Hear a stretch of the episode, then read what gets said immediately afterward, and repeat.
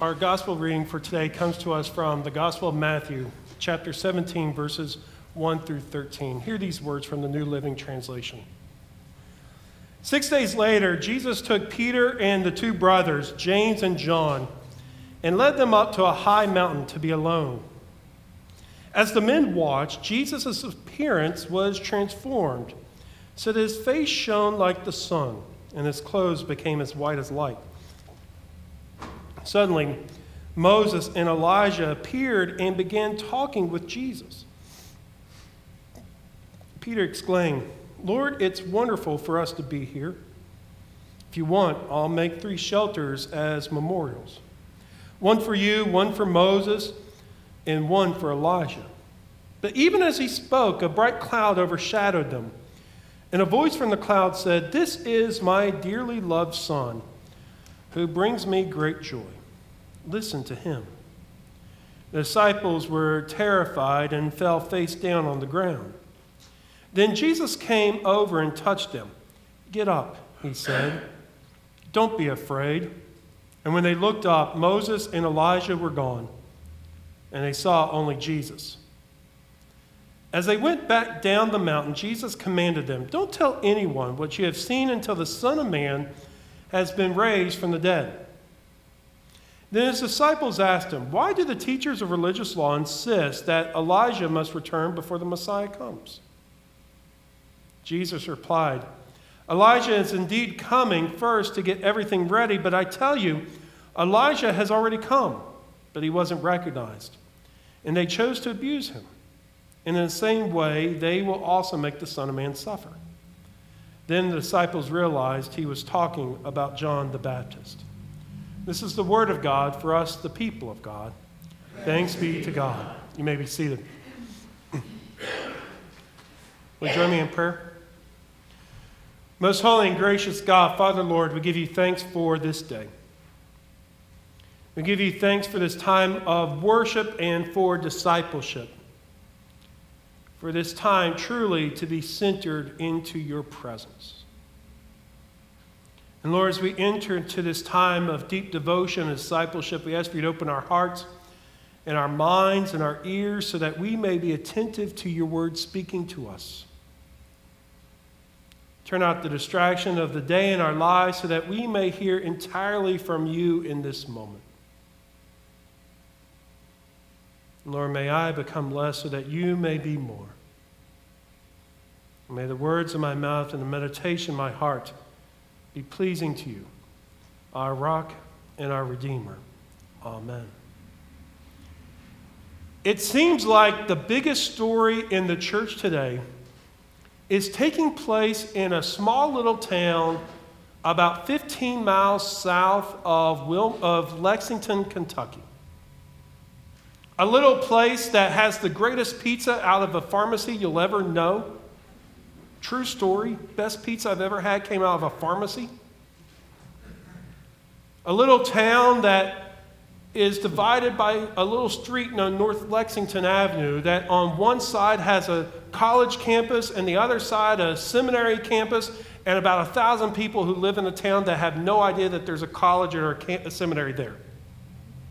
The town's known as Wilmore. Wilmore, Kentucky. Home of Asbury College, or what I call Asbury College, it's now Asbury University, and home to Asbury Theological Seminary, where if you look at my office, it says I graduated somehow. This is this centering place of Christianity for the last 10 or 12 days, based upon what took place out of a worship service around February the 8th. As is the case at, at Asbury, you go to worship on the college side of the street on Monday, Wednesday, and Friday. And after the Wednesday service on February the 8th, the students didn't want to stop worshiping. They kept worshiping. And kept worshiping. They didn't want to stop. They just kept worshiping God. Nonstop for about 100 plus hours of continuous, nonstop worship. It has moved mountains in the hearts of some of the students on the campus, as well as students at the seminary. And my prof- some of my professors that I follow on Facebook talk about how much it has been this transforming moment of the community. Hundreds and thousands have driven into Lexington from other college campuses to experience what's going on, as well as pastors and others to wanting to see what's going on, to where a friend of Abby and I's, who still lives in Wilmore, reported that she's having a hard time just getting out to go buy groceries because there's so many people pouring into this tiny little town because they want to experience what God is up to. I've not made the trip, but some friends of mine have. And just what I've been able to see is a few minutes online of worship, and I can tell you it's powerful. It's holy. And even in those 15 minutes that I saw the other day, the speaker just happened to speak on something I was dealing with. God is up to something among these college kids. It's not uncommon for this to take place on that campus. About 50 some years ago, there was something similar that broke out on the campus to where some of my mentors who were there still talk about it today. And their influence from that moment inspired, spoke to me as they were mentoring me. What they got poured into ended up being poured into me. It's been this holy, powerful moment that has been flooded through social media channels. I've seen it on CNN, the New York Times, NBC. Everyone is fascinated, it seems like, what is going on in Wilmore, this town we jovially called the Holy Bubble. God is up to something.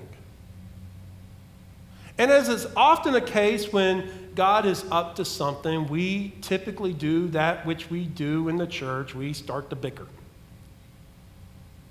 There's groups that are bickering because, well, it's not what I would call worship. It doesn't fit my agenda. It's not my theological box. It's not my comfort zone. So it can't be of God because my God wouldn't speak like that. And then there are others who are trying to take advantage of it by making it all about them live, live showing of worship services when the campus had said, please respect the privacy of our students who are going through something right now with God. Advertising that they're there, or even in the case of one situation, as a professor pointed out to me and others, that people were trying to market it for their own resources. Making up t shirts and everything to say, I was there mainly to get their money and take advantage of others. When God is up to something, we always try to make it about us. But the thing that I've been wrestling with for the last 10, 12 days with this thing is that God's up to something in the generation in which we've been praying for for years. Look around us. We don't have many of that generation in our church. But God's up to something. Something in this generation Z, alpha generation. God is up to something. And they are experiencing this high, holy moment because they are seeking God, yearning for God, and wanting to hear from God. And you know what? The church to say, Amen, God bless it, let's get behind it and support it. Just as we would in our high, holy moments in our high holy moments when we've been up that mountaintop ourselves and we've seen God and we say, By golly, I've seen the face of God today. We worship today on this Transfiguration Sunday, on a day that is about the high mountaintop moments. We jovially joke, perhaps in the pews, that this is a day that's confusing for us. What is it about Jesus that transfigured on this mountaintop to where his face shone like a, uh, the sun, and his clothes became whiter than anything that a Tide commercial could ever get out.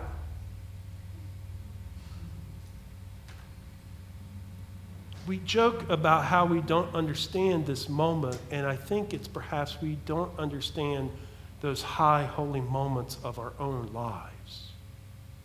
For this moment is not about Jesus, though Jesus is a central part of the story.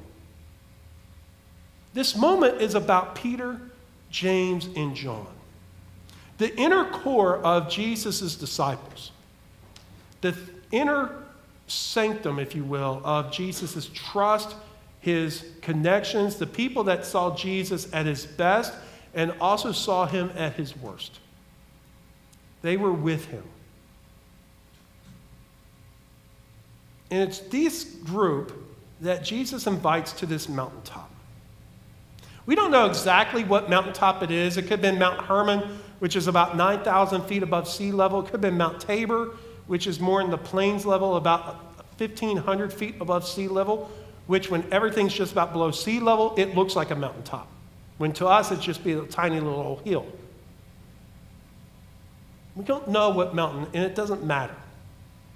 What matters is the experience that took place some six to eight days after an event at Caesarea Philippi.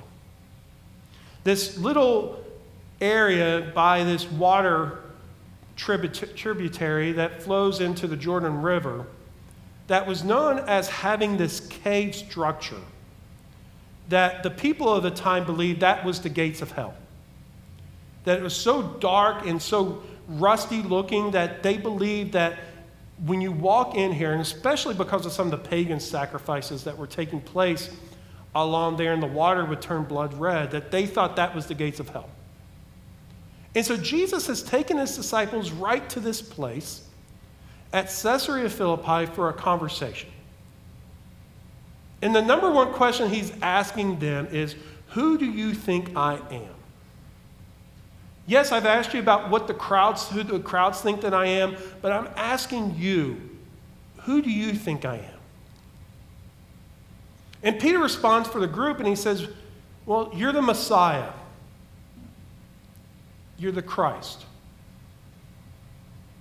You're the one we've been waiting on. One that all of our hopes, all of our dreams, everything has been rested on. And Jesus says, You're right. And upon this foundation I will build my church, upon which the gates of hell cannot break. But then Jesus says what's going to happen to the Messiah in the first of the resurrection and crucifixion proclamations from Jesus when he says, Look, we're going to get, make our way to Jerusalem now, and when we get there, I'm going to be arrested, betrayed, crucified, but on the third day I will rise again in victory and glory. Peter says, Nah, hold on here. This isn't what we want. We want something else. And Jesus says, Get behind me, Satan. Now, he doesn't think that Peter is actually Satan in this moment. But what Peter is doing is being a stumbling block to Christ and a stumbling block to the mission. But what Jesus wants to do in taking them to this mountaintop is for them to realize that they were right in their affirmation and what it truly means for them to follow the Christ. And so he takes them to this mountaintop. We have to guess that the other nine are left to just kind of watch camp somewhere on the foot of the mountain. But he takes them up to this top of the mountain. And something happens to Jesus. He's not the actor in this moment. The verb that we use for transfigured or transformed in our translations is in the passive tense, which means that Jesus is receiving the action from someone else.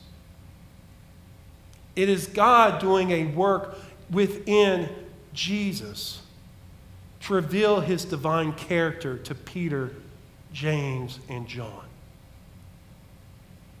They no longer see just what they thought they had always seen, and that is someone who's just fully human. They see in this moment someone who's fully human and fully divine. They see Jesus for who he is, and they see the radiance of his messiahship. They see the, the radiance of his glory, the radiance of his love, the radiance of his beauty. And to them, it shines like the sun and is as white as anything they could ever see. And they're in awe. Because they're at this high, holy moment now, and they are face to face with God. And they are experiencing Christ for who he is. And in a moment, they see Moses and Elijah, and they're talking with Jesus. These two people that were key leaders of the Old Testament Moses, who redeemed and brought the people out of slavery, Elijah, who was one of the crucial prophets in the times of the kings. But both were anticipated to come at the age of the Messiah. They're there talking. Peter, James, and John, they get this high, holy moment. This high experience where they know they are in the presence of God. And they get it and they see it because they were wanting something from God. They were expecting God to do something in that moment. They didn't come going, well, we're just going to go up here and see what happens. They came with an expectant heart, wanting God to do something, wanting God to speak into their hearts, yearning for God to come and show up. They were attuned, they were prayerfully attuned to the presence of God, and they were listening for God to show up. If you think about those high holy moments we've had in our lives, that is what happens when we are tuned to the manifestation and the outpouring of God's holy love. God is present in all of our lives every day, but there are moments in our lives when we just see it a little bit more and we experience it a little bit more. And those moments transform us for a lifetime. They aren't just those little moments of, oh, it was a nice day to see God today. That was great. But it was these moments that are just, my life is different because God spoke in this powerful, beautiful, holy way, and I know I will never be the same. When we have those high, holy moments, we talk about them for years. We talk about them. We want to just em- engage in those moments because they form us for everything we are. John Wesley's high holy moment came in the midst of worship, simply reading the, the preface to Martin Luther's commentaries on the book of Romans. And it was in that moment, in that worship service, that he knew his heart was strangely warm. He had that high, holy, mountaintop moment of knowing God's love, and it reshaped and reformed his entire ministry. Those friends of mine, mentors that went to school at Asbury College back in the 70s, they still talk today as if that renewal happened a few moments ago. And it reshaped and reaffirm everything about them for mission and ministry, even as they are at the point of retiring today. I still think back to a communion service right before I went to seminary, where I'm in communion on a Tuesday night, and I'm sitting in the front row, and I feel this presence knowing that I was on the right track for once. That moment still shakes me today, some close to 20 years later. Those high, holy moments shape us and form us. And when we have them, we just want to stay in that presence. And we don't want to leave. Just like my friend Erica, who talked to Abby yesterday about all the people are just staying around to where they're driving down one lane streets on the wrong way. It happens in Kentucky. I've dealt with it myself. people just lining up and parking everywhere. They just want to stay weeks later because they just want to be in that presence.